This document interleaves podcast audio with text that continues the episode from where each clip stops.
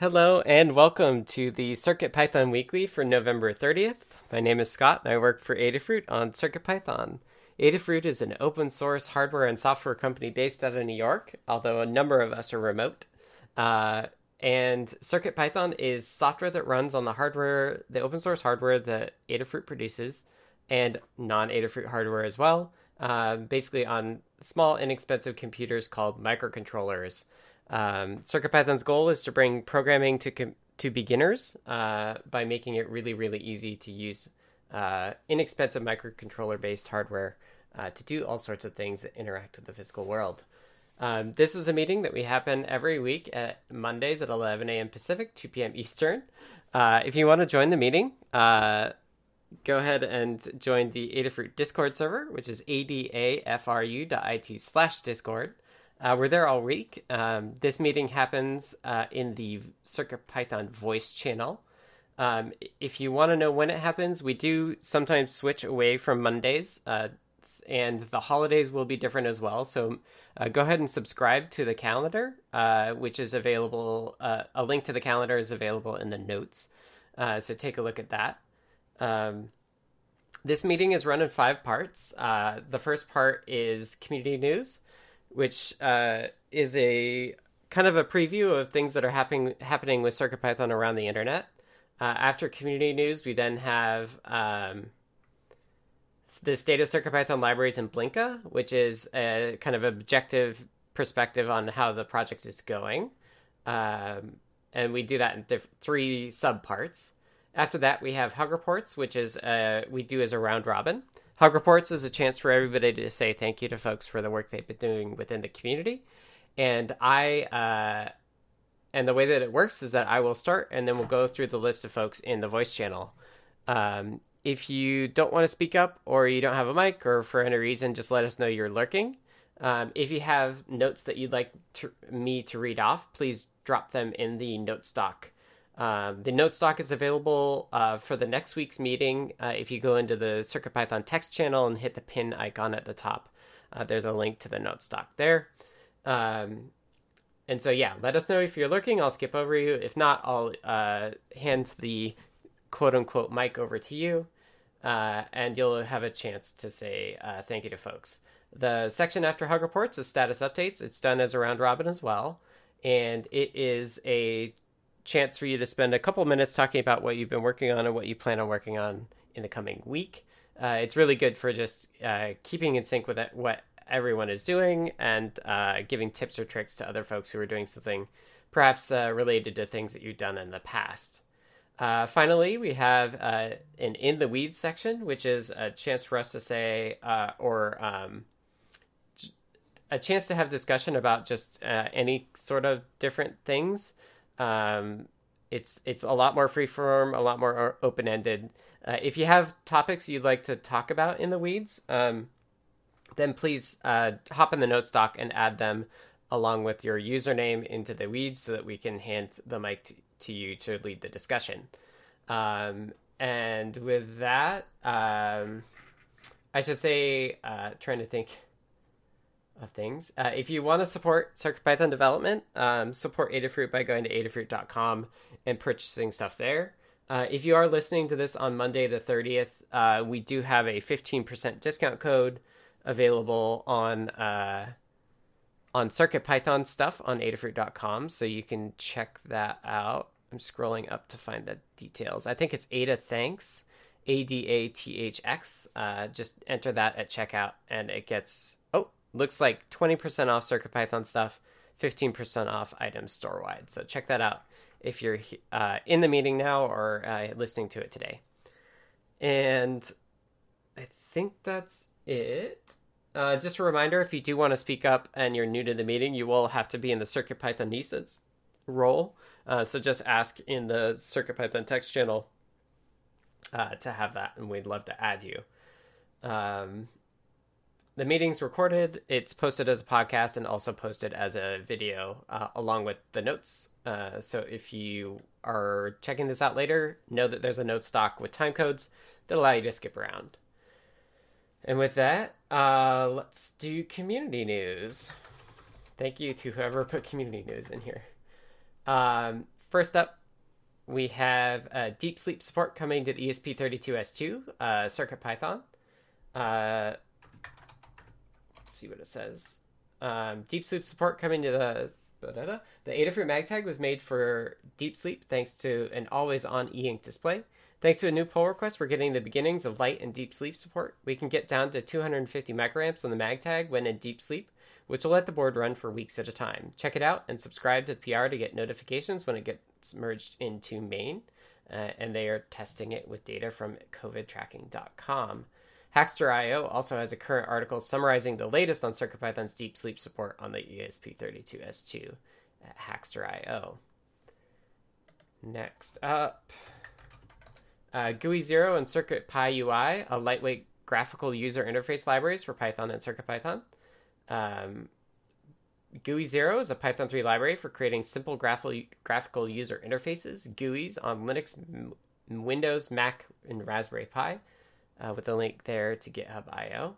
If you're looking for a similar concept framework for microcontrollers, see CircuitPy UI with a GitHub link there as well. Next up, we have info on developing the NAU 7802 24 bit ADC Featherwing. Um, with some pictures there. Testing a custom NAU 7802 24 bit ADC Featherwing and STEMMA QT connected clue. Using a device library developed in CircuitPython, it measures up to two load cells connected to the custom Featherwing, uh, with a link to Twitter there from Cedar Grove. Next up, we have a stock ticker with CircuitPython. Uh, this is a stock ticker with an Adafruit Matrix portal, a possible Christmas gift idea, and a beautiful wooden case with both a Adafruit forums link and a Twitter link. Uh, thank you to Jeff for posting those in the chat. Um, next up, we have a, rem- a second reminder: uh, CircuitPython Monday, big sale today on CircuitPython hardware. Uh, use the code ADATHANKS, A-D-A-T-H-X, to get 20% off CircuitPython boards and 15% off items store-wide. Um, and lastly, uh, these are just a preview of all the good content that goes in the CircuitPython Weekly newsletter. It's a community-run newsletter emailed every Tuesday morning. Uh, you can go to adafruitdaily.com slash category slash circuitpython to see the archives. It highlights the latest Python on hardware related news from around the web, including CircuitPython, Python, and MicroPython developments. Uh, to contribute your own news or project, edit next week's draft on GitHub by going to github.com slash adafruit slash circuitpython dash weekly dash newsletter. Uh, there's a drafts folder there that you can find the latest draft in. And there's also a tip there for editing editing files in the repo. You don't you don't need to clone it or anything. You can just edit it right through your browser. And if you have any articles, uh, please either do it through PRs or if you uh, are overwhelmed by that fact, you can always tag at an en- underscore engineer on Twitter, which is A N N E underscore engineer on Twitter, or email anb at adafruit.com. And as always, thank you to Anne for putting the newsletter together. And that's it for community news. Next up, we have State of CircuitPython libraries in Blinka.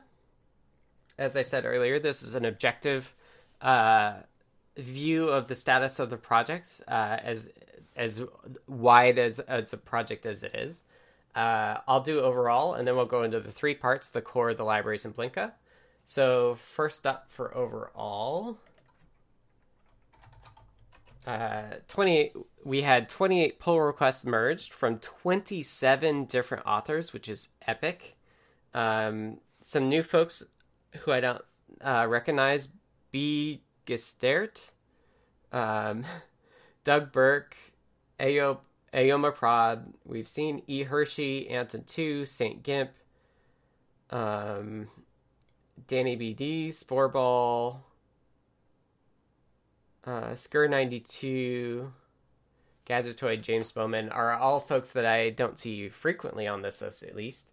Um, and we had nine reviewers, so thank you to all our reviewers. And again, as always, uh, reviewers are our bottleneck for being able to handle PRs. So if you're uh, looking to level up, you're looking to contribute, uh, want to become a reviewer, please let us know. We're happy to help you uh, do that. Uh, it's mainly taking a look at the code to make sure that um, it all makes sense, and then also testing it on hardware. So uh, we're always looking for more reviewers. Uh, issues wise, we had 14 closed issues by eight people and 13 open by 13 people.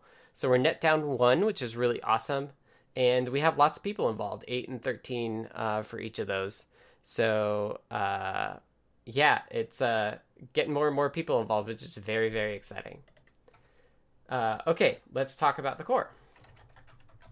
So on the core side, we had 10 pull requests merged from 17 different authors, uh, which I think is an artifact of uh, the translations. So a pull request can have multiple authors if it includes commits uh, from multiple uh, people, which the translation stuff kind of joins into one pull request. So I think that's why. And Jeff agrees with me.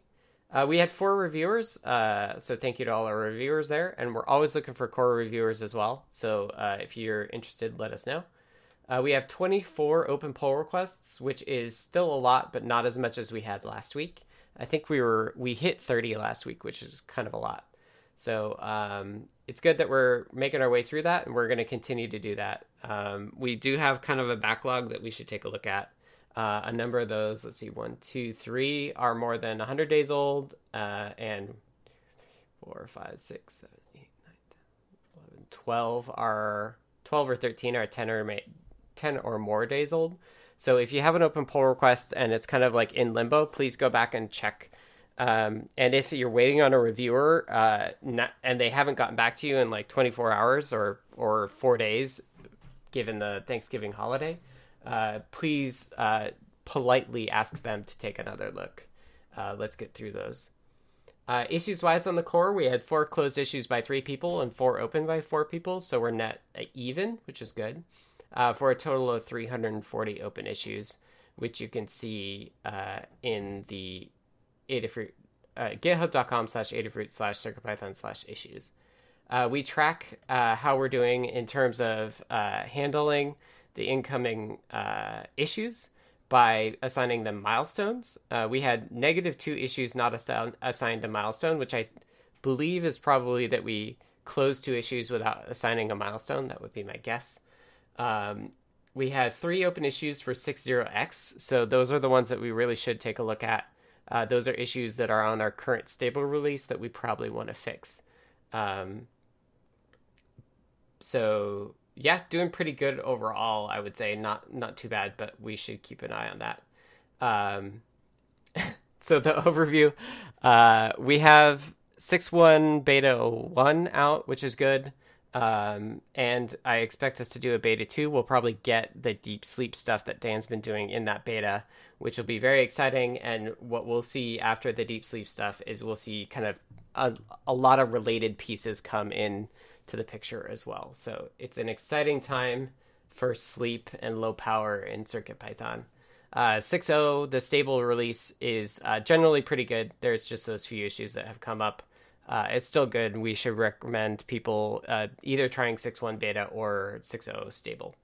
Um, of course, as always, if you're using the ESP32S2, please use the latest uh, either the absolute newest from S3 or the uh, beta one. Don't don't bother with the stable release. It's not stable for the S2. Okay, and with that, let's hand it over to Kattni for the libraries. Thanks, Scott. Mm-hmm. So uh, this covers all of the Adafruit Circuit Python libraries, which is every library that is Adafruit underscore Circuit Python underscore. Uh, we had 18 pull requests merged from 12 different authors. Thank you to everyone who submitted a PR, and seven reviewers. Thank you to everyone who reviewed. Um, the oldest pull request that was merged was 22 days old, which is good. Most of them were zero or one days old. So that means we're keeping up um, with current pull requests, uh, but we're also getting through a couple older ones. Uh, we currently have 34 open pull requests. And again, that's across all of the Adafruit Circuit Python libraries. We have nine closed issues by seven people and nine open by nine people. So we were net zero change with 238 open issues. Nine of those are good first issues. If you're interested in any of this, um, or if you're interested in contributing to Circuit Python, uh, writing Python code, um, you can go to circuitpython.org slash contributing, which is uh, was having some issues from the middle of October until about a week ago, but has been fixed. So all that information's up to date now. And it has a list of open pull requests, a list of open issues, and a list of library infrastructure issues. The open issues are able to be searched by label. So if you're new to so, uh, contributing, um, new to writing Python, that sort of thing, look for a good first issue. Um, if you want something that's a little more complicated, search bug or enhancement. And if you're new to Git and GitHub, we have a guide on contributing to CircuitPython using Git and GitHub. So don't let that intimidate you. Um, and we are always available to answer questions. So if you want to contribute, this is a great way to get started, um, as well as taking a look at all the open pull requests, seeing if any of them, uh, if you have hardware for any of them, test them. If you want to just check out the code for stylistic, um, or uh, content sort of stuff, um, leave a comment on the PR and let us know that you did that. Anything like that always helps. Um, the more uh, assistance we have, the more PRs we can process. Um, we didn't have any new libraries in the last seven days. we did have a number of updated libraries. Those are listed in the notes if you are interested. Uh, overall, we're continuing work on the libraries. We're seeing new libraries as we get new hardware, which is excellent on all counts. Um, and we're seeing updates to the CircuitPython community bundle, which is really excellent to see. Uh, the CircuitPython community bundle is libraries contributed by community members for hardware that Adafruit doesn't necessarily support, or helper libraries for things that Adafruit doesn't necessarily support. Um, so if it's an Adafruit CircuitPython library, obviously it's something that, that we would support. But if you write a library for a piece of hardware that Adafruit doesn't carry and you want it to be available to other folks, you can submit it to this to the community bundle. And we've been seeing a lot of updates to the community bundle lately, um, both updates to current things that are in it and um, new additions. And so that's been really amazing to see. And that's where we are with the libraries. Awesome. Thank you, Kattni. Next up, we have Melissa talking about the state of Blinka. Hello, Blinka is our CircuitPython compatibility layer for Raspberry Pi and other single board computers. And this week we had zero pull requests merged.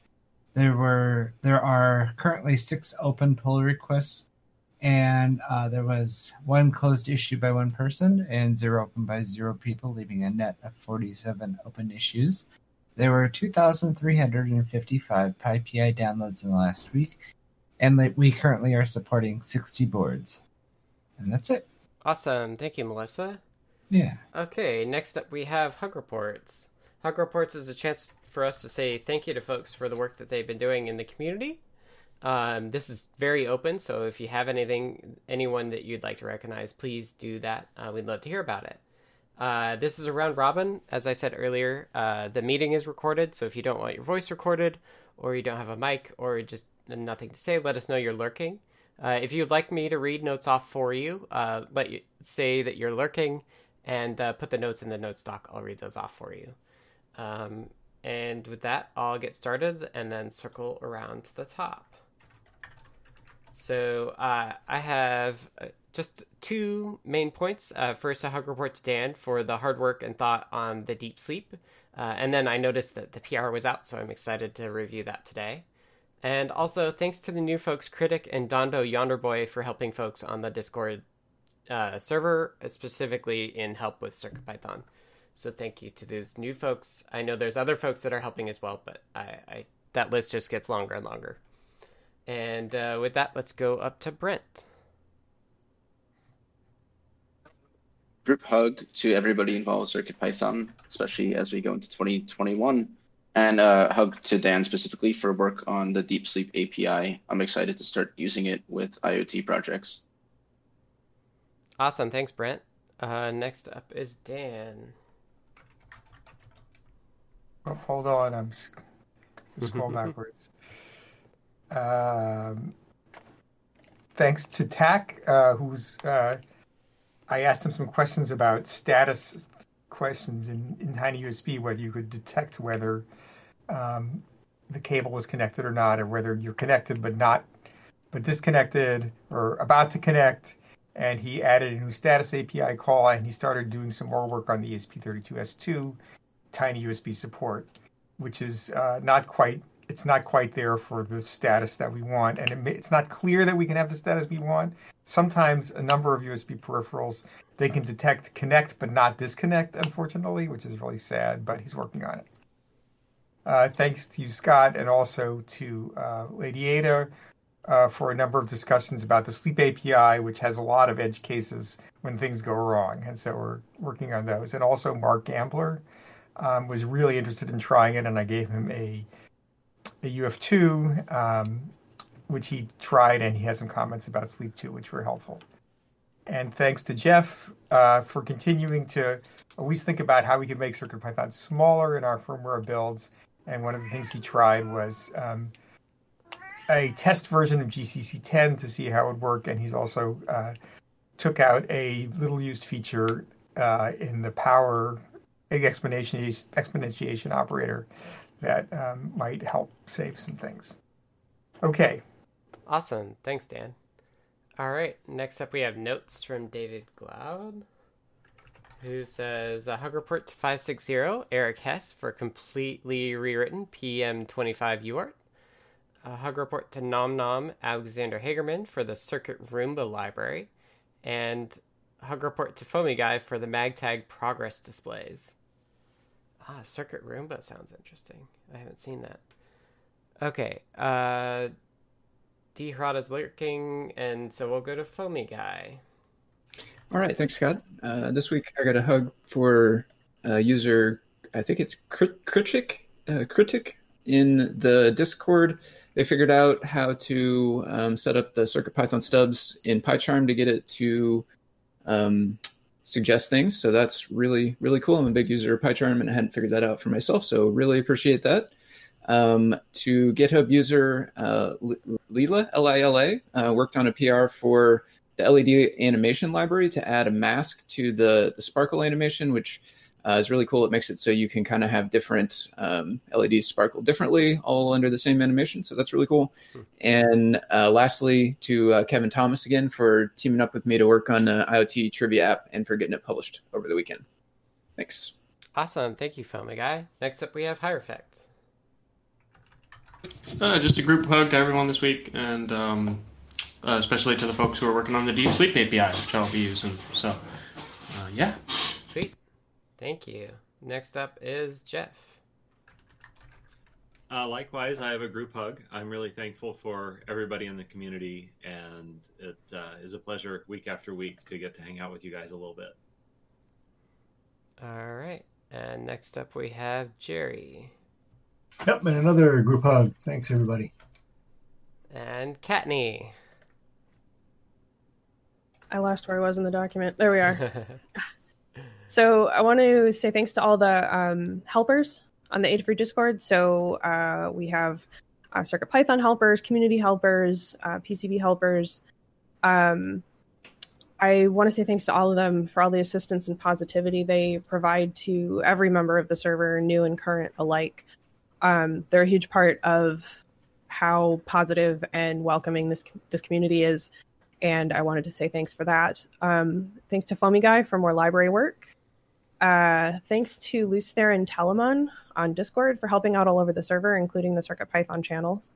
Uh, thanks to Dan for all the deep sleep work in CircuitPython.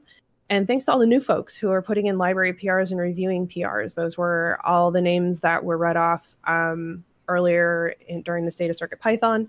And there's folks who are commenting who, as uh, Jeff pointed out, um, have not been leveled up to reviewer yet, but they are working on it. And that is excellent to see that's what I've got. Awesome. Thank you, Kattni. Okay, next up we have notes from Kevin Thomas. It says group hugs and hugs to Foamy Guy for working with me to release the ESP32S2 IoT trivia app yesterday. Next up we have Maker Melissa. I wanted to give uh, hugs to the folks who submitted boards on circuitpython.org and a group hug to everyone else. Awesome. Thank you, Melissa. Next, we have notes from Mark, who says group hug, and a hug to Dan for this deep sleep API that I got to test on the weekend. And I forgot to time code it. And last up, we have notes from Microdev, who says hug report to uh, TAC for TinyUF2, Hug report to Dan H for continued work on Deep Sleep API, and Hug report to Tannewt and Hierophect for PR reviews. And that's it for Hug Reports. Thank you, everybody, uh, for participating. Like to hear all the different perspectives we have on what's going well in our community. Next up, we have status updates, which is a chance for us to say a little bit about what we've been working on and what we plan on working on in the coming week. And uh, again, if you have notes, drop them in the note stock. If you're not going to speak, say you're lurking, and I will either read stuff off or just skip over you. Um, and I just remembered that. Uh,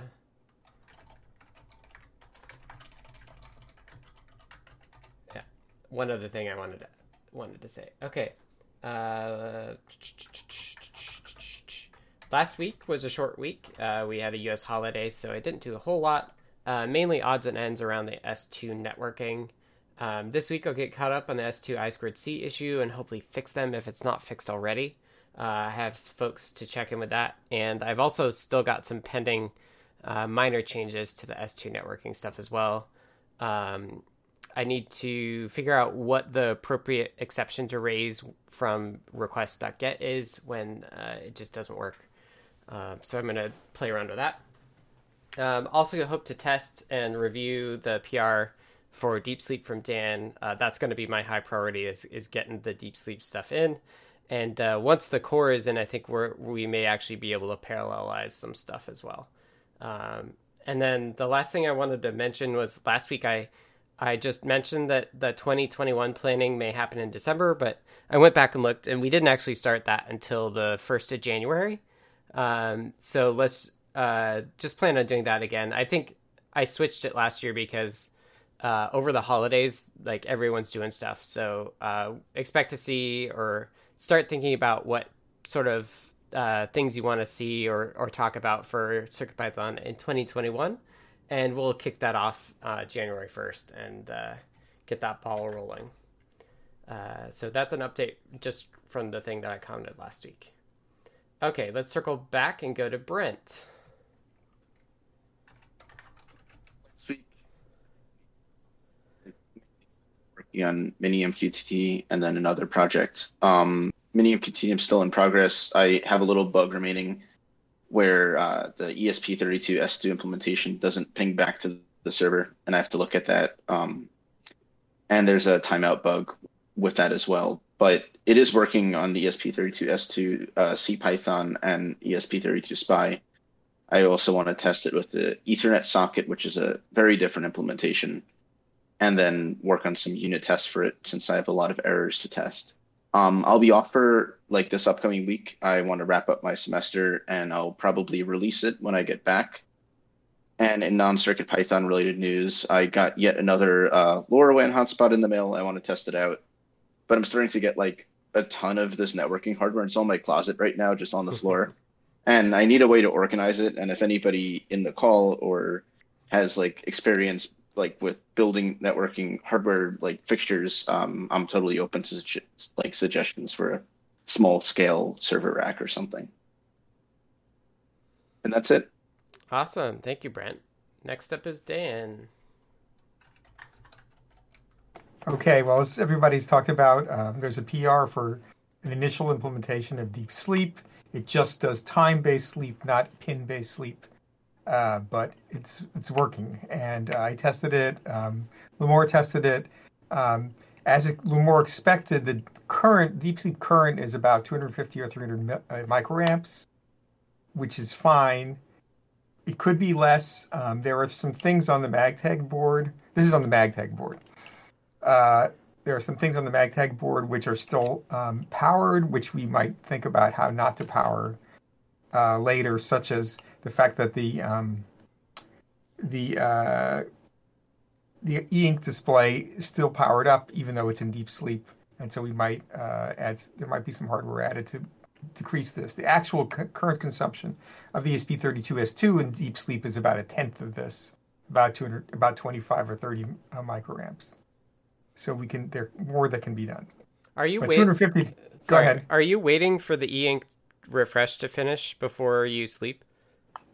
I do because otherwise it, it, it looks bad. Or I, I well no, let me say, say that a different way.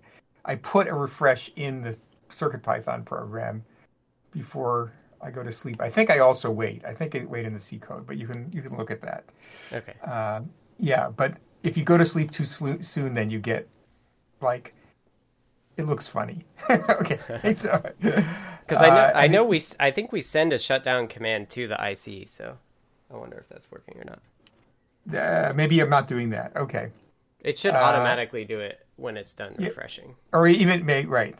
That's interesting. Okay, and then um, I one thing that we our SAMD21 builds like both the trink uh, well not even trinket but um, any SAMD21 Express builds like Circuit Playground Express and Metro Express and Feather um, they were all getting too big in certain languages and um, as I mentioned Jeff uh, trimmed some things in the math library and in looking at what was still in those builds I saw that complex arithmetic was still on, and if we turn that off, it saves several thousand bytes. And uh, it's a little sad, but probably nobody is using. Very few people are using complex arithmetic, especially on these small boards. So uh, we decided to go ahead, or I decided to turn it off, and I'm waiting for approval from that on the PR. Okay, Awesome, That's thank it. you, Dan. Okay, next up we have notes from David Glaude, who says, um, for the PM25, pretending to help Pimoroni user and really double checking the Enviro Plus works uh, with CircuitPython 6. Testing a review of the new version of PM25 UART. Uh, need an official reviewer to have a look. Um, maybe we should just give you the the review bit because you're testing it more than we are. Uh, for the future, non-binding, uh, porting the Tetris clock, uh, and also mod my Roomba. Uh, for non-circuit Python, setting up PiVPN and Pi-hole to help my tennis player daughter feel at home, uh, watch TV when abroad in tournaments. And next up, we have Foamy Guy. All right. Um, for last week, or really over this uh, long weekend here, I started trying to get used to this Kinesis Advantage. It's kind of a, a crazy keyboard. Uh, if you've ever seen the movie Men in Black, it's the, the keyboard they use in the Men in Black headquarters. So it's kind of cool, but it's very different than what I'm used to. So it uses your thumbs a lot more.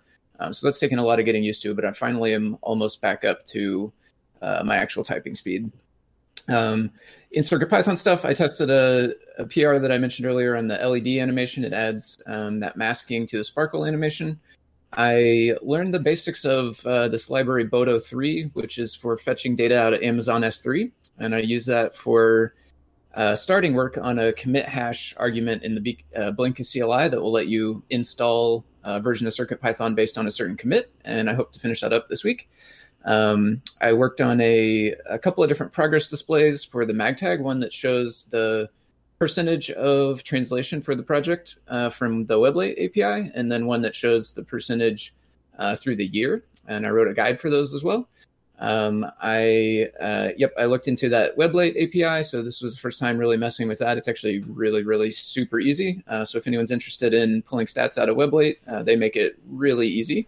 Um, I finished up the IoT trivia app uh, with Kevin Thomas, and then uh, for next week, a couple things I want to get into are uh, trying to come up with a scheduling system on the Matrix portal, but I think really this will end up working on all of the the portal library devices that will give you an easy way to set up like what you want it to do at certain times of the day uh, on certain days of the week, and then just have it like loop through the list. That way, it can kind of show all the stuff you want for any given time of the day, and it will just go through everything it has and and start over. Um, it's easy to do all that stuff independently, but I want to kind of get it all together so I can have like a little signage uh, thing for my house. Um, and then last, uh, the last thing I got on my list is uh, I'm going to take a crack at packaging those uh, CircuitPython stubs and Oh, trying to deploy them on PyPI so that we can have our PyCharm integration uh, get done super easy. And that's what I got this week. Thanks. Awesome. And we do have a package name already, CircuitPython dash stubs. Nice. So uh, I should have access to it. If we don't, we can get it. So Okay, uh, that's cool, the yeah. package name we should use. Awesome. Yep. I will ping you uh, once I get it, if I get it working. Cool. All right. And next up is Hierophect. Okay, um, so this past week, um, I did some bugs in reviewing, um, so fixed some pin claiming bugs that we were having on the ESP32 S2, which were uh, not allowing, or which were uh, allowing to use uh, pins that were already being used by other peripherals. Um, that ended up being a couple of bugs under the hood that were all doing the same thing. Um, I reviewed some PRs and a new bug on STM32, the Thunder Pack, which is a uh, board that integrates a uh, lithium ion cell as part of the PCB, which is cool. Um, I replicated the uh, problem that we're having on I squared C on the STM32, uh, which is that we're not uh, using the um, repeated start flag, uh, which is going to require some changes under the hood to fix. Um, and uh, I finally went ahead and closed the STM32F1 port, which had been kind of uh, dragging its feet along for a little while, and ultimately, it just doesn't seem like it's worth it because we just don't have um, good development boards for the F1 here in the United States. Um, it's mostly used in China. It's mostly used with knockoff clones, and uh, here it's actually just straight up difficult to get an F1 uh, board that is of the type that can run CircuitPython. So um, went ahead and closed that. Um, it was a little bit of a bummer of the week, uh, week for me personally, because I got a bunch of chips back from Fab, and none of them work, including the one that I was hoping to be a new CircuitPython board. So I got to go back to the drawing board on. Do you that. mean PCB? Yeah. Okay. Um. What what did I say? Did I say You say chips. I just Oh yeah, yeah, PCBs. Yeah, I'm I'm trying to make a small, a really really really tiny uh, STM32 CircuitPython board, um, and uh, yeah, called the Rook, and unfortunately, it's it's not working. So have you Um, figured out why? I have not. It's something to do with USB. Um, I mean, I could have just goofed the PCB maybe. Um, but that said, I you know I've actually also had a bunch of other problems with my USB hub on my desk last week. Yeah. So I probably need to revisit it and just make sure that it like wasn't that. right. Um, right. uh, I've been having all kinds of USB problems this week, so um, I will figure it out. I haven't plugged it even into my debugger yet. It was more like plug it in, run DFU, it loads up, and then it work. So that was bummer. Hmm. Um, anyway, this week I'm going to be doing lots of reading on a whole bunch of different stuff because it's all just API delving. So I'll be figuring out what the best solution is for the E ESP30S, uh, 32S2 pin resets. Um, Got to figure out how to di- disconnect the IO mux in addition to the GPIO mux. So uh, Scott gave me the reference manual, and I um, got a little bit into it, but not that much. So um, that's probably going to be like one line of code that I spend like a whole bunch of time reading about. Um, uh, I'm going to be looking at better solutions for the I2C and SPI IT and DP, DMA APIs because uh, that's actually kind of a similar issue between um, the I2C repeated start issue, and I'm also implementing a DMA API for SPI on STM32. That's a lot of acronyms. Oh my god. um, uh, but yes, I'll be looking into that there's some stuff that needs to happen for that. Um, and then implementing new modules on the IMX. So looking at, um, I actually don't even remember if the IMX RTs have a DAC, but if they do, I will put it in. Um, and then also PWM out for the IMX. Mhm. Um, and E ESP32S2 TCP server, which I don't know anything about. So I got to read about that too. And that's it for me. So for the IMX, you could also try the Tiny UF2 version for IMX. Okay. Uh, tiny UF2. So that's a bootloader, new bootloader Correct. program on. Which then- for the IMX yeah. RT is actually like the third stage, but yeah. Okay. Yeah. Uh, Adafruit. yeah, I'll, I'll, Adafruit slash Tiny UF2 on GitHub. Adafruit Tiny UF2. Yep, and it's the right it's the thing. same code base as the E ESP32S2 one. It's meant to be our unified UF2 bootloader going forward. Oh, do we have the STM32 bootloader in there already? Ah, we might. You should take a look. We've we've had the, the, we keep getting people who are like, oh yeah, do you have so you don't have any UF2 support on the STM32? And I was like, no, yeah, we do, Yeah. we do. Uh, it just needs to kind of probably be added to whatever repo needs to be in. Um, but I guess it, less priority than the than probably either the IMX or the ESP32 right now. So Right. um, yeah, check, check it that might, out. Uh, it might have it. I think it does have something else that I can't remember. okay. Might be Nordic. Um, and then I, I guess last sorry, last question for you, Scott. Mhm. Do you want me to go and check out the IMX 1050 again? Because that's the last PR that we have for that. Um, I, we could it's just not a high it, priority. The problem with the 1050 is it's the out hy- our we could also just close it and reopen it when we're going to pick it back up. Okay. Um, the so the problem is that the, the the dev kit has hyper flash by default, and so we Huh. would need to figure out the flash config settings for the hyper flash, which would be our first hyper flash thing. So that's different from the 1060 to the 1050. Yes. So, so Ah, it's just that it's just that the dev like the way the dev board's connected by default. Like the Uh-huh. 1060 has hyper flash on it, but it uses the regular QSPI flash by default. By default. Uh, but the then other 1050 okay. is weird, and like the 1050, I think is the first board they did, so they like changed it after that. Gotcha. Okay, yeah, that explains all the the weird problems I was having with it. Yeah. That was- yeah, That was it does really weird things. Okay, cool. Well, let's debu- let's let's close it for now, and then we'll revisit it when we when we want it. Yeah, we should definitely. I think we're gonna do more IMX like going into next year. Okay. All right. Cool. So That's we, we will want to get back to it, just not imminently. Cool. Sounds good. All right. Uh, All right. That's it for me. Thank you. Stop talking. no worries. Uh, next up is Jeff. So uh, last week I wrote a an upcoming guide called Pedal for YouTube, which uh, is using BLE on Blinka and a Raspberry Pi, and that guide went to moderation this morning. You'll probably be able to check it out later this week. Um, not something I did, but there are signs that uh, ESP IDF is going to take a fix for that SSL verification bug that we found. Um, and it, I think they're going to base it on what I did, but they thought they saw a bug in my bit flag handling, which is super likely. Um, and then I did a number of smaller items that people have alluded to, such as um, the build size reductions related to the POW function. This week, I've got another Blinka project that should turn into a guide. And um, depending on when some equipment arrives in between, I'm going to take some look, eh, take another look at the I squared C and Wi-Fi crashes on E ESP32S2. Hopefully, my debugger uh, will give me good info this time.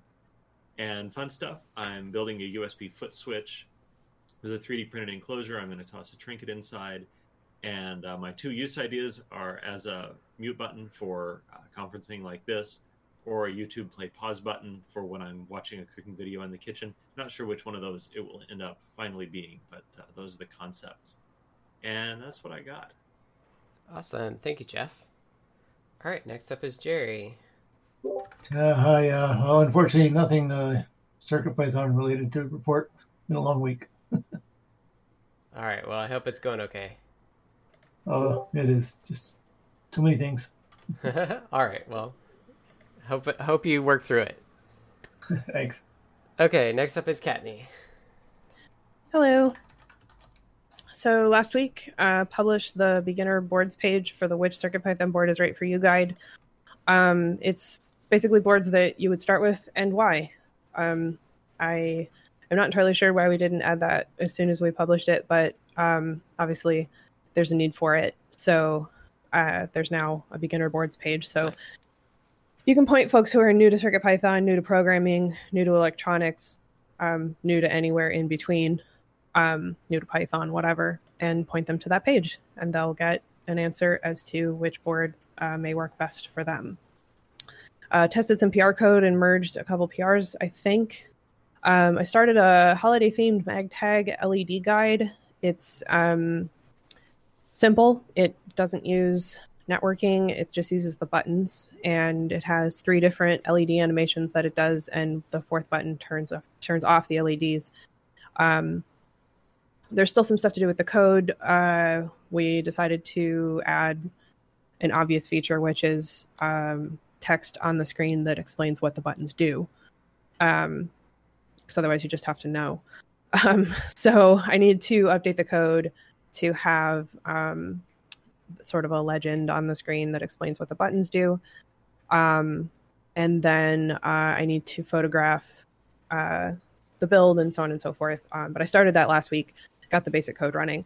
And I successfully dismantled a turkey and cooked half of the important bits for dinner. So after all of that. Um, it turns out we didn't have leftover turkey. We thought we did, and that was what was initially going to be eaten, and that's why it was so frustrating that we ended up with an unexpected turkey. But in the end, um, it was me versus the turkey, and I won. so, uh, and today, uh, created and shared a calendar to keep track of whom is running the Circuit Python weekly meeting. So that should be in your. We never mess that up. Never. um, so this week, uh, finished up the MagTag LED guide, which at the time was mostly photographing and building the build and videoing usage. Um, however, with the changes to the code, uh, the changes to the features, I need to write more code first. Then next up is a guide for MagTag um, on and, and the same LED strip. What we're going to do is do cheer lights. However, instead of just displaying the color on the LEDs, it's going to display an animation of that color. So I'll pick four or five colors, and then when red pops up, instead it'll be red sparkles. Um, and then when green pops up, it'll be a green comet instead of um, just solid LEDs. Uh, so we're taking a little bit of a twist on the cheer lights concept, um, make it a little more fun the the cheer lights code is done. It's adding the led animations that needs to be left. And then um, that guide should be relatively quick because the build is the same as the guide i'm doing right now. Um, so i can just mirror that page in. And then i would the usage will be different because there's no pressing of the buttons and obviously it does different things. So um, but it'll be faster than this one. Um, and then if I have any more time this week, uh, update the SGP 30 guide with the STEMMA QT rev. Um, if I don't have time this week, that'll be next week. And also write a guide for the SGP 40, which is an upgrade that apparently, um, even though it's just next gen, it's entirely different. Hmm. So um, needs its own guide. And I believe that's all I've got going on. Awesome. Thank you, Kattni. Next up, I have notes from Kevin Thomas, who says uh, Last week, Foamy Guy and I completed our CircuitPython IoT Trivia app, which is an E ESP32S2 REST app, which provides a number of helper libraries with attached unit tests to work with an OLED display and interact with an online open source trivia API. This repo is designed to help others to use these labs to build their own extensive IoT apps with CircuitPython and the E ESP32S2. This week, I'm presenting a talk at the Microbit Live conference on Friday where I demo the Study Buddy framework, which builds out a step by step instruction set for educators to creating talking educational databases and quizzes to build into their curriculum with the V2 Microbit. And last, nope, not last. Next up, we have notes from Microdev, who says last week submitted draft PR for the I2C peripheral support on the E ESP32S2 uh, updated the MicroS2 GitHub repo, added examples and a guide, and this week started tests on the new Deep Sleep API, figuring out OTA updates for the E ESP32S2. I will continue my work on I2C peripheral and adding a guide for the UF2 bootloader on the MicroS2. With that, let's kick it over to Melissa. Hello. Uh, see, I this uh, last week I worked on the Web Serial ESP tool, and now have it communicating with the E ESP32 and the E ESP32S2 chipset successfully. I fixed some Braincraft hat issues by rolling back to an older display driver.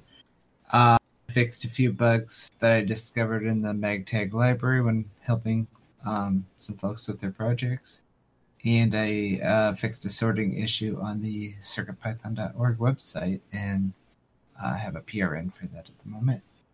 Uh, and this week I'm going to finish getting the ESP tool download functionality working, and um, I'll get started on the Portal Library Unification project. And that's it. Awesome. Thank you, Melissa. Okay. Next up, we have well, well, that's it for status updates, and now we're going to the final section in the weeds. Uh, this is a chance for us to have uh, open-ended discussion uh, about any sort of topic. Uh, if you have a topic, please drop them in the notes under the in the weeds section along with your username. Um, and so I, we the first one we have is from Microdev, who wasn't able to make the meeting. Um, they're half a world away, so it's a pretty hard time. So uh, Microdev says support for o- OTA updates. Um, so for those folks who don't know, uh, OTA is over the air, and um, this is how you could potentially update CircuitPython uh, via the Wi-Fi. Um, and there's one of the reasons the flash on the ESP32S2 is so small is because we actually leave room for a second OTA. Like the way OTA works is you basically have two copies of CircuitPython or, or whatever code at once, and you have the ability to like switch from one to the other. Um, so I think the way that we should implement it, and I'm hoping Microdev listens to this afterwards. I think that the right way to go about it is just to add like a ESP specific um, native module that basically says like write these bytes to this the other to to the other OTA partition and then switches over to it. Um, so yeah, I think it's I think it's that simple, but there's all these like weird corner cases about like how do you make sure that the code that you're actually trying to run next is actually valid. Um, that's a challenge, and what happens if it doesn't start up, that sort of thing. So uh, know that Microdev is thinking about that. Um, if you have ideas or or uh, uh, thoughts on that, please uh, let us know. And I don't think there's a over the air uh, issue, so that's probably the the best place to start. Actually, is to uh, create an issue for over the air, and then we can we could have all our ideas there. Any other thoughts from folks? Nope. Okay, let's move on then. Let's go to Foamy Guy. All right. Um, I think this is probably fairly quick. As I was working on the uh, Blinka CLI tool, one of the things that it does is pick out the updates for whichever device is connected. Uh, so it needs to be able to figure out which device is connected. And as I was kind of making some scripts that give it a way to map all those different devices together with their boot out text file, I noticed this one SparkFun Qwiic Micro.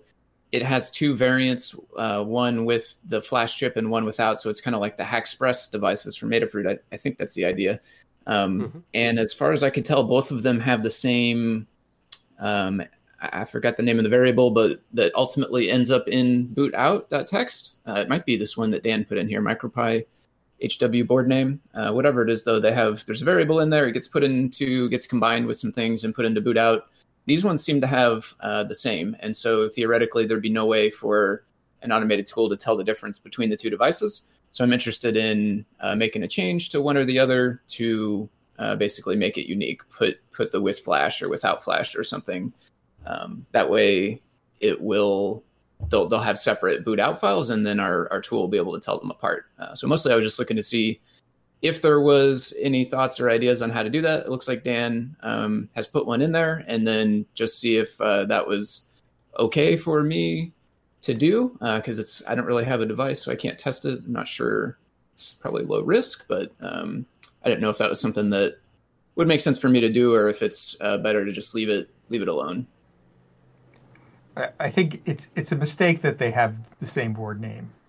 Okay. Uh, so uh, those those I think I don't know who submitted those. I think maybe SparkFun did, but I'm not sure. The other thing is that it has the same product ID, USB product ID, um, which also we tend to distinguish boards based on uh, that. And uh, SparkFun could allocate another. They have their own vendor ID, so they have plenty of product gotcha. IDs, and they could change that. Though they may, it may be kind of late for that in terms of like what the bootloader shows, for instance, or something, or the the, the product ID, the the USB product PID. It's called the PID is is is presented by the bootloader. But that's another thing that. But you'd have to ask them that about that. I got you. Yep, and uh, it looks like Jeff's putting in the chat. We found a couple more devices, and I did. Uh, when I uh, the stuff that I have looked through so far was all Atmel SAMD. Um, so this was the only one I noticed. Although I see, I guess PyGamer should be an Atmel SAMD. I maybe missed that one somehow. Um, but there may be others. The, this was the only one I found in the in the Atmel SAMD family, but there may be uh, NRF and, and others. I didn't check into those just yet. Yeah, so Je- I think Jeff makes a good point that if we do want them to be unique, we should add a CI check to make sure. Um, but the other thing I would say is we could also just put the board ID in the output. Um, so you don't have to have a mapping. Like you could just say like Adafruit PyGamer parentheses and then the like actual board ID. Because it's not like we hide it. Like it's in the file name. In the file name, I'm not sure I follow all the way. In the in It's the file it- like it's okay. It's okay if we had the if the board ID was in the serial output or in the a boot out file. I see. Like Okay. it's it's o- it would be okay for us to just say like this is fr- human friendly name parentheses ID of it. I Like see the- what you're saying. The directory name, yeah, Yeah. yeah. And Okay. then you don't have to have name. a mapping. Um, yeah, that would that would be really nice, actually. Um, I mean, I'm definitely all for that. I don't know that I know how to make that change across all the devices, um, but if that's an option that's on the table, I'd definitely be in favor of that. Well, I think it's available as a board. It's just board is the name of the macro. So you could just modify where the hardware board name thing is and is printed and include board as well. It's Okay. Gonna, it's going to add one more string because I don't know if we have it already. But um, it seems like a useful thing that we should give programmatic access to. Okay, cool. Yeah, I will. Um, I'll poke around a little bit. I may ping you if I end up with uh, with questions, but I think I got. Sure. I think I got the gist of how to do that. So I'll give that a give that a try, and that's nice because it will be a fix across the board, not just specific to this um, this one SparkFun device. Right. And I do Should actually ahead. have I have like this big vision for like a, a microcontroller build system and like I would love to have unique board identifiers that work across like outside of CircuitPython as well. So Gotcha. it'd be cool Yeah. if these were just like the board identifier that everybody uses. Um, would be epic. Wait, uh, what? You want this for a um, I wanna- universal I wanna- build system? Yeah. I, I just want to press you on, on what that is. Uh, that, that sounds pretty interesting. Uh, it's it's this idea that I've had of using Python to generate Ninja files. Oh, okay. All right. Um, but I want to I want to have like data behind it that just says like if you have a STM such and such, like here's all the basic compi- compiler flags that you use. Yeah, to piggyback on that a little bit, I don't know if this is the same idea you have in mind, but I've um, been toying around with an idea for some kind of server. So it would present probably a web uh, web interface to use, and then it would let you customize some of the stuff you want about your build. And then it would, uh, in, on the server side, it would make a custom build of CircuitPython and then serve it back to you. That way, you could like set up the display if you wanted on a device that doesn't ordinarily have a, a built-in display, or you could turn on and off different features and stuff like that. Um, I don't know if that's similar to what you're thinking of, but I would love to see something like that down the line as well. If so, I'm, I- I'm still. Oh, sorry. I don't think it's quite the same, but it's that's definitely an idea that people have kicked around like since the very beginning, and I'd be curious to see if people use it. yeah. All right, cool. I will. Um, I'll poke around then on the on the boot out stuff and um, see what I can come up with. Cool. All right, and it seems like it. Um, so thank you everybody for joining the meeting. Uh, let me take one more time code. Uh, this has been the CircuitPython Weekly for November 30th, 2020. Uh, it happens every week, uh, almost every week, on the Adafruit Discord server, which you can join by going to adafru.it slash discord. Uh, we're in there all week, but we're only in the voice channel at 11 a.m. Pacific, 2 p.m. Eastern, when this meeting happens normally.